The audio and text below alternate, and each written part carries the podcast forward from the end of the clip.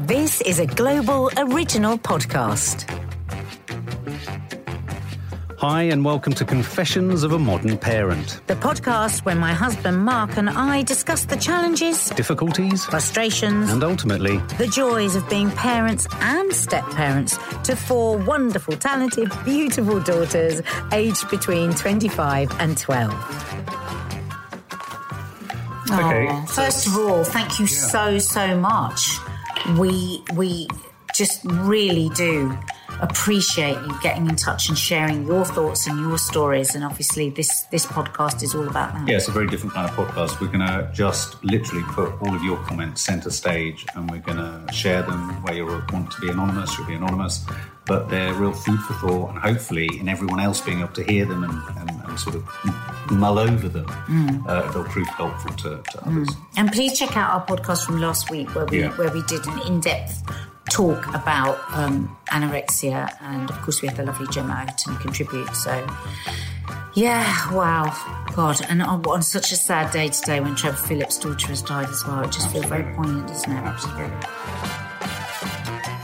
Hello, welcome to Confessions of a Modern Parent. Um, it's a bit of a different one this week. Um, last week we did, I thought it was actually a really mo- moving Yeah, chat really meaningful. about anorexia after the tragic news of Nikki Graham's death, and we were very blessed to have Gemma Oaten um, contribute to the to the conversation. And what a wonderful contribution it was. Uh, I mean, it was, wasn't it? Yeah, so oh my god! wise. Yeah. So if you missed it, try and catch it because Yeah. it was really great.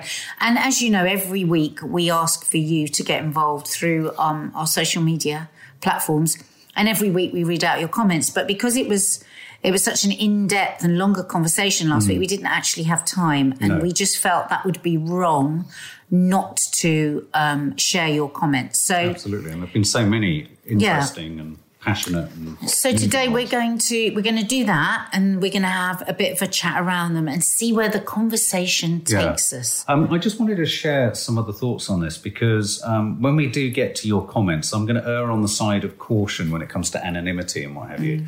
Um, but just to show that obviously what instigated this conversation was the tragic death of Nikki Graham. But only today, the daughter of Trevor Phillips, the broadcaster, uh, died after a 22 year anorexia struggle. So awful. Um, her sister wrote that think Sushila, like it as a 36, was a best theory. Friend a and an inspiration, theory, uh, and that she died Because a lot after living with anorexia for more than dark, two and decades. I think this one's rather hopeful.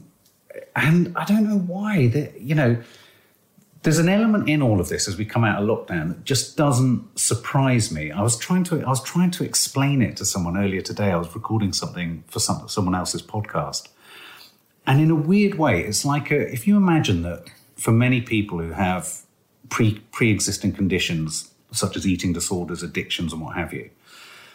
And this whole protracted lockdown has been a sort of elongated, stretch, stretched piece of bungee. Hmm. What what is inevitably going to happen at the point that a so-called notional freedom kicks in and we can bounce back to normal is for a moment at least, and when I say a moment, I'm talking months, a sudden acceleration of people rushing down into the darker parts of their illnesses because in some some regards you know, lockdown and all the limitations we've had have prevented us from almost overindulging in some ways. Some people have overindulged and other people haven't. Some people have felt comfort from the limitations that have been imposed upon them.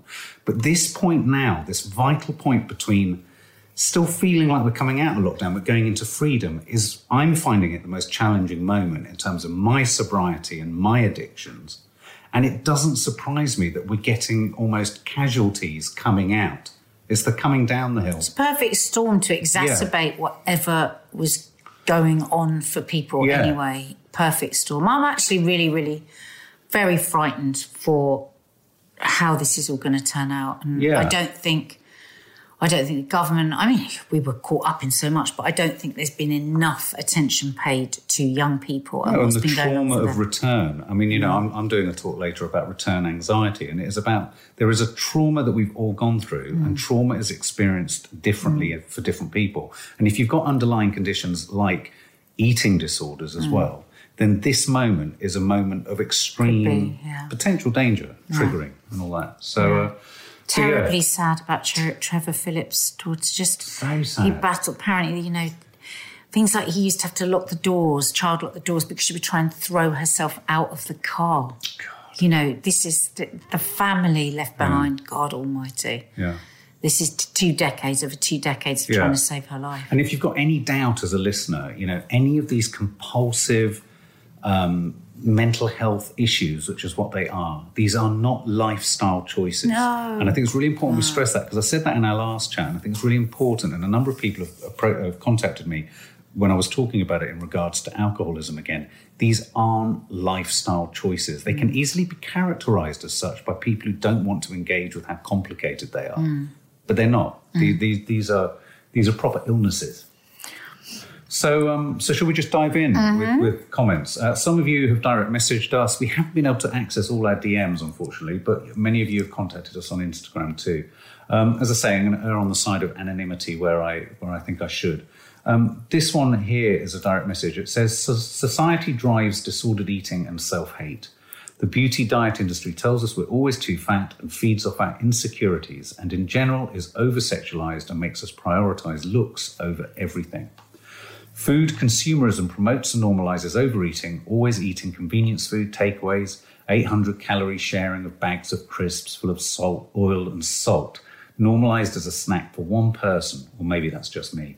It's no wonder we're all messed up. Weight loss is celebrated, therefore, even if weight gain is not actively being shamed, it will feel shameful by default. Mm. Sorry, I'm just going on a bit of a rant here, but it actually feels almost impossible to eat normally, and that is from mm. someone called Hannah. I absolutely, I agree with every single Very word she says. Yeah. I, I really do. I just think it is so confusing. The messages are so mixed the whole time. God help us all. Well, yeah, no, and, and reading that, is- disordered and chaotic eating, which is the other, you know, I mean, obviously the spectrum is broad with eating disorders and, you know, we've never suffered with anything so dreadful as as anorexia and so challenging. But we have we battle all the time with disordered God, and yeah. chaotic eating and we swing from one thing to the other. And that is hard enough. So God knows what it's like when you've got a daily voice living Mm. in your head. In the way that Gemma Oaten described so brilliantly in last week's episode, just Mm. And- driving you to to starve and to exercise, and it's just just awful. And I think I, I mentioned the, the same thought in the last chat, which is we, you know, is it any wonder we have disordered, chaotic eating when we have a societal attitude towards food mm. that is disordered and chaotic? Chaotic, exactly. I mean, you know, we are merely reflecting what's being, I hate to use the analogy, force fed to us because it is being force fed to us. We are having images force fed to mm. us of so called beauty, of so called perfect weight. We're having certain diets force fed to mm. us. You know, And, and as Hannah says, all the while portions getting bigger and bigger. Absolutely. When we were growing up, there weren't vending machines on the tubes platforms. There weren't Yeah. co- coffee shops and donut shops everywhere that you had to wait for longer than two minutes. There weren't 800 calorie sharing bags of crisps. Yeah. And yet the obsession seems to have got more intense about the way that we look. And yet the portions have got bigger. And you will have the most ludicrously calorific food alongside. And the next hour, you've got all, like she says, all this diet, you know, plastic diet food. So it's, it's really hard. And the other side of the, the equation in terms of lockdown, a very specific byproduct of what's happened in lockdown, of course, is you know the the uh, you know the sort of mushrooming of all these various companies that can get food to your door, Uber Eats, Deliveroo, mm. Just Eat, but not only just get. I mean, it's weird. Even in the category of door delivery, home delivery food, we've moved from sort of just obvious sort of Indian and Chinese takeaways. We've now moved to fast food stores getting stuff for you, Yeah. but you can also now order Sweets and bars, crisps and sweets chops. and So you don't even have to walk You don't even have to walk to the corner shop. And if you think about that, Hmm. that is just it, it's like it's like being able to indulge your addiction Hmm. at the flick of a button. Um, some other comments here. Uh, Anonymous, my 16 year old daughter has been diagnosed with anorexia during this lockdown. Oh God, our heart goes out to you. That's that's the journey. But I think I hope that you listened to last week's podcast because, as Gemma said, it's very, very important that we also have hope. And Gemma is recovered, and there are people that are recovered because you'll hear a lot, oh, you can never get over anorexia, you can never get over it. You know, addiction is always, well, it's not true. People do get recovered. I mean, it's not to say that it's not always something that you have to be mindful yeah. of, but um, yeah, I, I our heart goes out to you because it is going to be a bit of a journey for you and your But daughter. I do think, you know, it's funny as you say the word recovered. I suppose maybe it's because I'm a recovering alcoholic. For me, what being recovered means is, is that you're dealing one day at a time. Because if you ever let your guard down, that's the point at which you can get sort of sabotaged in a way. So I think what was really interesting about what Gemma was saying was you just have to be constantly plugged into it and be aware because you know you're dealing with an internal voice that's constantly telling you to self-sabotage and sabotage is the key to all of these addictions. Sabotage is the key to my own eating disorders. I sabotage the progress i make. I sabotage the self-esteem i find for myself. I sabotage the progress by just binge eating at the end of the day. And the reason i'm sort of mentioning myself here is just someone says here and we're the only bloke in the room. Uh, Pootle says it's not recognised enough that it can affect boys and men too. and there, there an increased, uh, there are increased cases of anorexia and, bulu- And body dysmorphia. Yeah, real body dysmorphia, and I can really identify with that because I think if I when I when I realise now and I look back as a teenage boy, I was. You know, I was doing I was doing weights in a way that was obsessive. I wanted to have obviously some kind of idea of a certain type of body. If you then added to all of this the ability to be able to eat as much as we could eat now, or do you know what I mean? It could it would have become a much bigger problem for me at a much earlier stage. Um, and I think it is it's key to know that boys, you know, boys can fall foul of this too. And one thing we mustn't do and so boys. can grown adults. You know, people. Uh, I mean, your mum worked, as we've said before, in the anorexia anorexian unit, didn't she, in Yeah. um, Tooting for years? And she said people tend to think this just happens to young girls. It doesn't, as you say, it happens to boys as well, but also to to people in their middle ages yeah. You know, a loss of control of their life, uh, you know, maybe a divorce, maybe a, a job loss, and and and that need for con- getting control back of their life can sometimes result Yeah. in in eating disorder. So And I think a lot of issues for boys. I mean, there's a there's a whole kind of machismo element with boys as well. You know, it's not macho to have an eating disorder. Do you know what I mean? So it mm. goes underground, it mm. goes hidden, it gets hidden. There's as much pressure to look as physically mm. fit and fine and as ripped and all this kind of malarkey. But you know, there's also going to be that element of being ribbed, being teased, being bullied. If you if you are seen to be kind of in any way sort of thinking about your body image. And if you're thinking about your body image obsessively, it becomes even more secretive. I um, remember when Freddie Flintoff came on to Loose Women um, for the men's Loose Men, and the way that he spoke about his bulimia, you know, it's just absolutely heartbreaking. Many actually male celebrities that I've spoken to about their eating disorders, it's no lesser horror. No.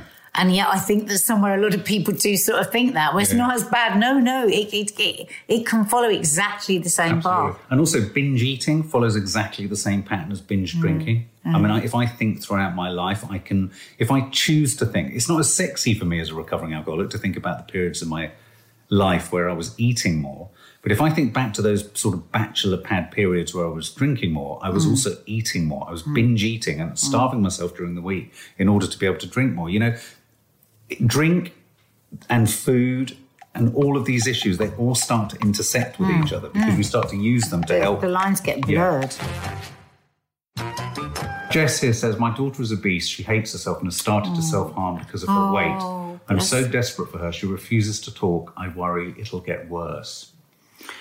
I honestly can very much recommend Overeaters Anonymous. It's a free service. It follows the same program as Alcoholics Anonymous or Cocaine Anonymous, and it recognizes that people can be addicted to food or use food to comfort feelings, to shut down feelings, to swallow down feelings in the way that shopping, food, sex, shopping, sex, booze, Yeah. drugs can. And it, you know, I, I would suggest listening to there's there's thousands of them online. over Overeaters Anonymous, thousands of them. Hmm. You can. I mean, obviously at the moment, I'm sure they're not Hmm. There are virtual meetings. but there's virtual meetings, Zoom but you can't. meetings, And you know, it could be, it could be the right thing for your daughter. And they say try six meetings before you decide it's not for you. Yeah.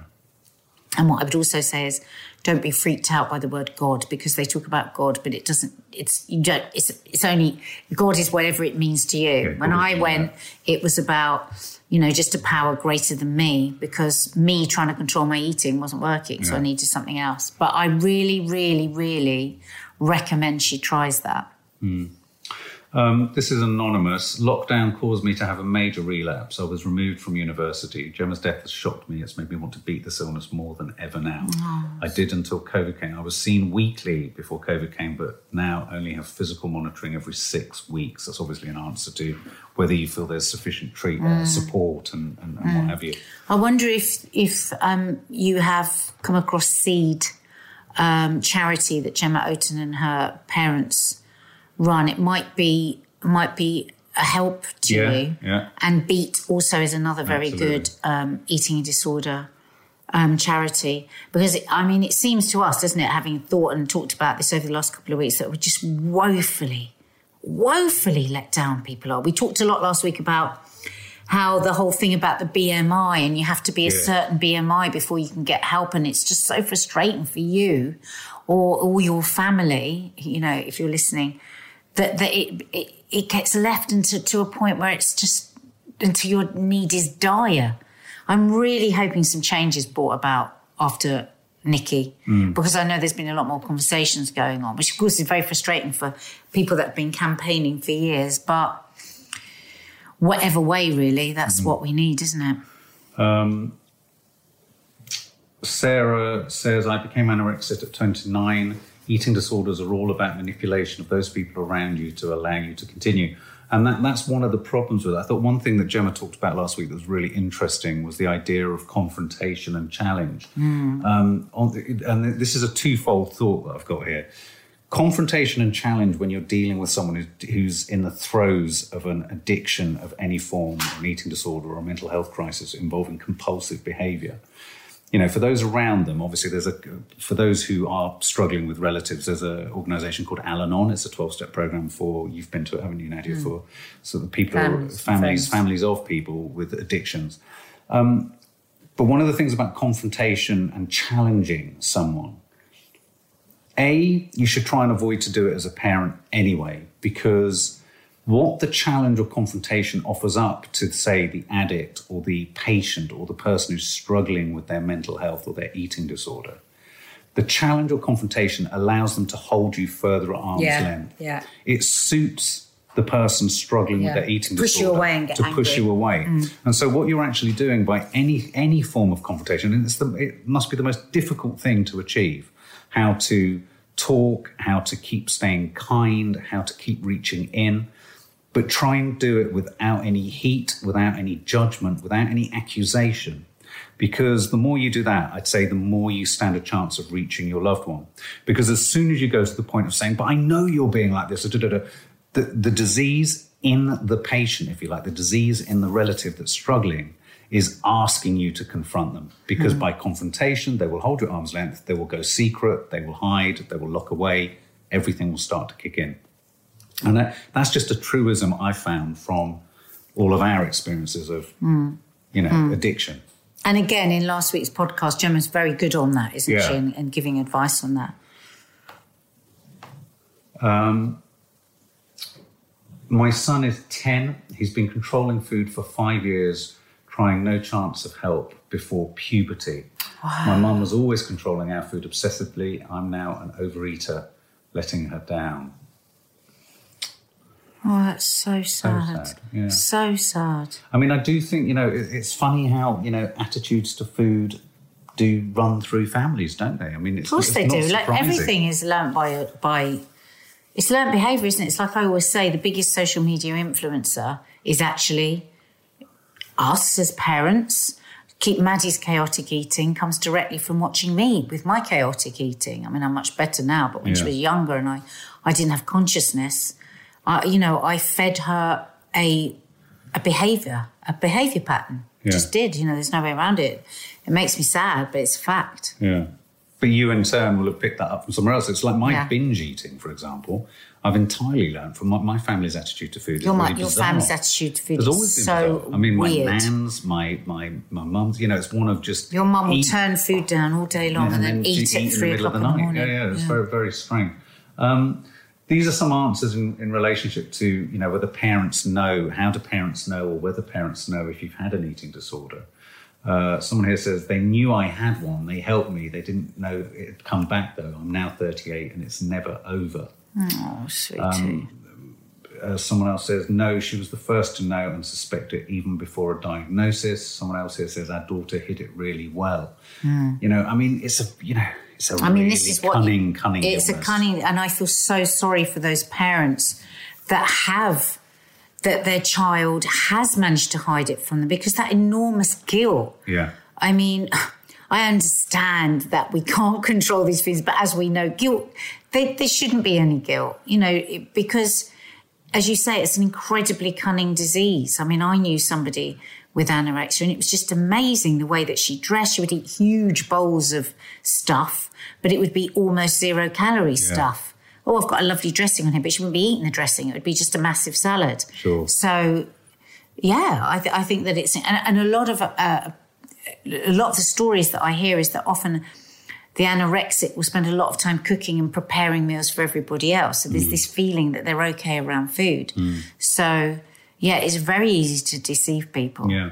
Uh, someone who wants to remain anonymous. My family is so supportive, yet I still don't know why I'm afraid to tell them what happened. I'm ashamed and embarrassed about the lowest and weakest point in my life. I normally tell my supportive mum everything, but can never bring myself to tell her this still. I'm 19 and was anorexic for four years. I recovered on my own, and my family still doesn't know. Wow. It's the shame and guilt that comes along with an illness, with any with a mental health Yeah. condition like this, that keeps you away from getting help, doesn't it? Yeah, That's how the disease works. Yeah. Keeps you ashamed.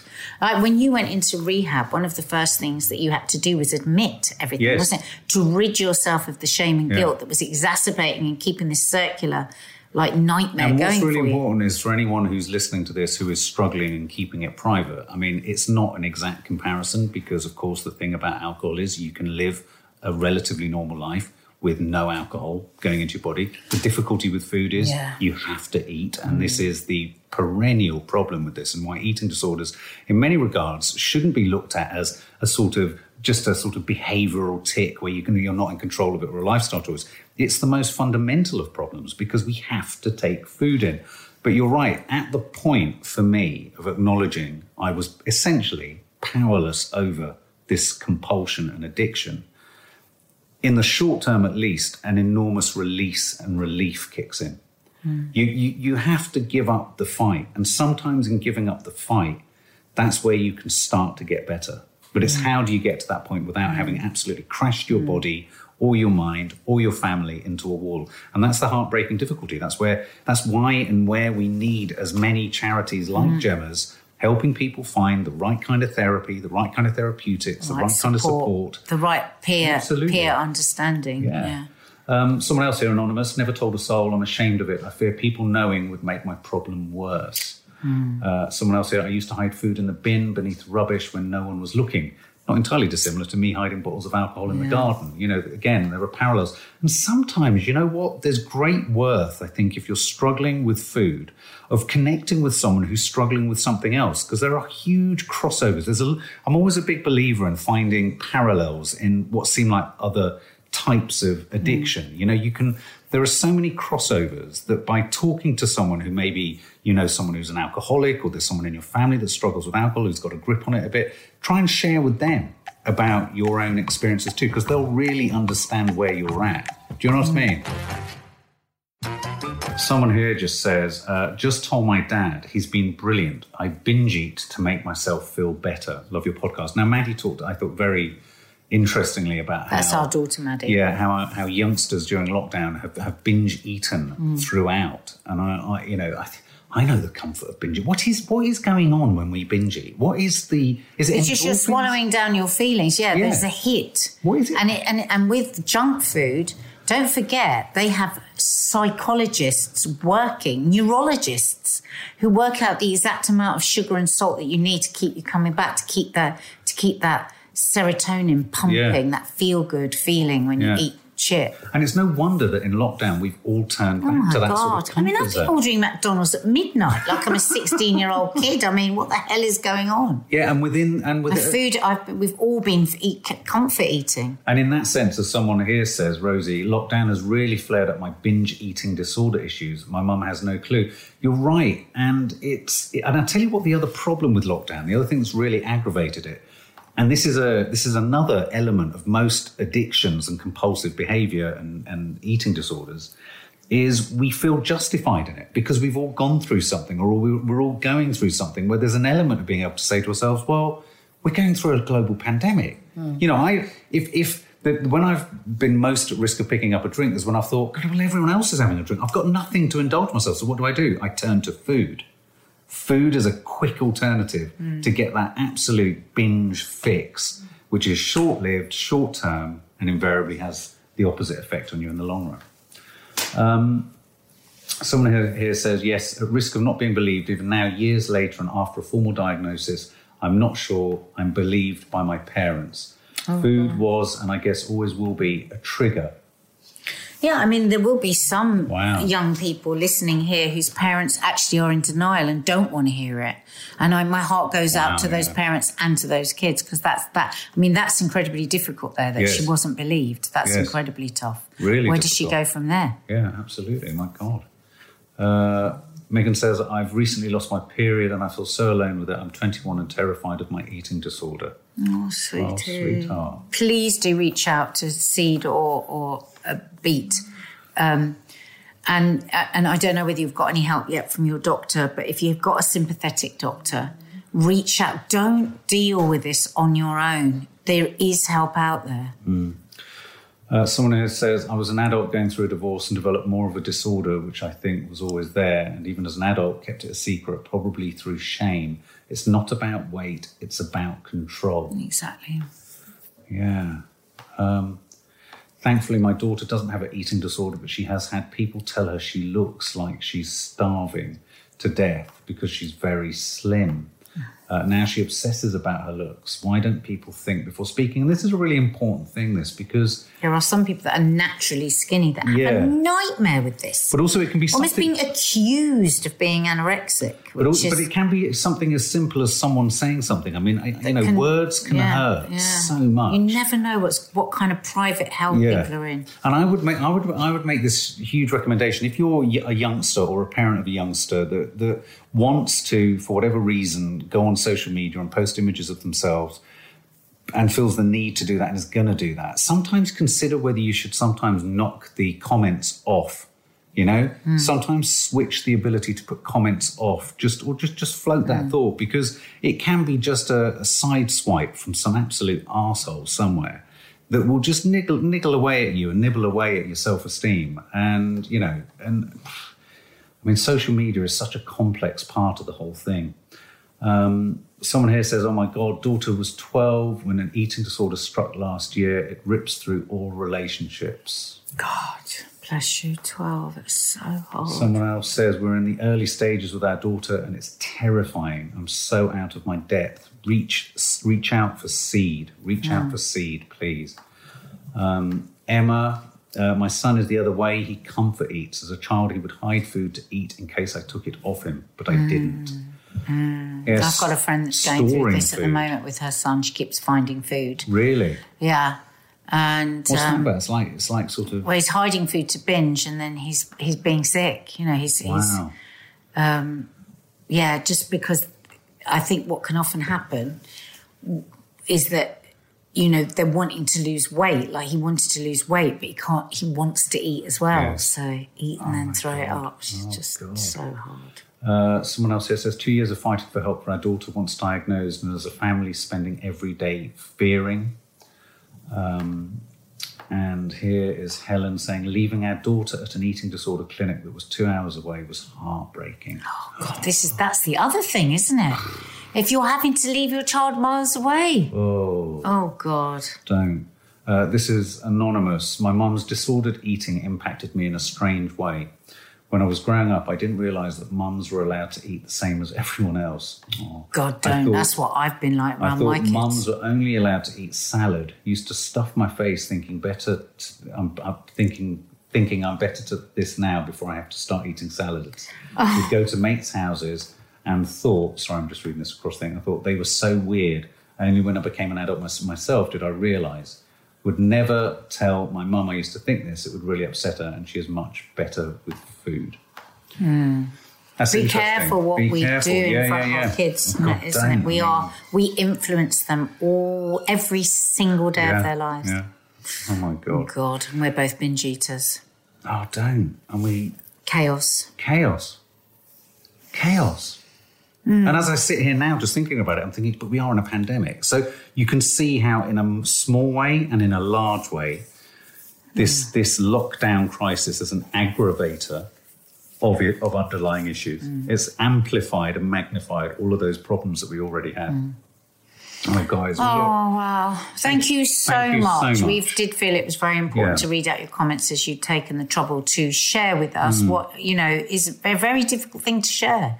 So you know, thank you so much for that. And do know that there are places you can reach out to. There's Gemma's charity. There are other charities like Beat.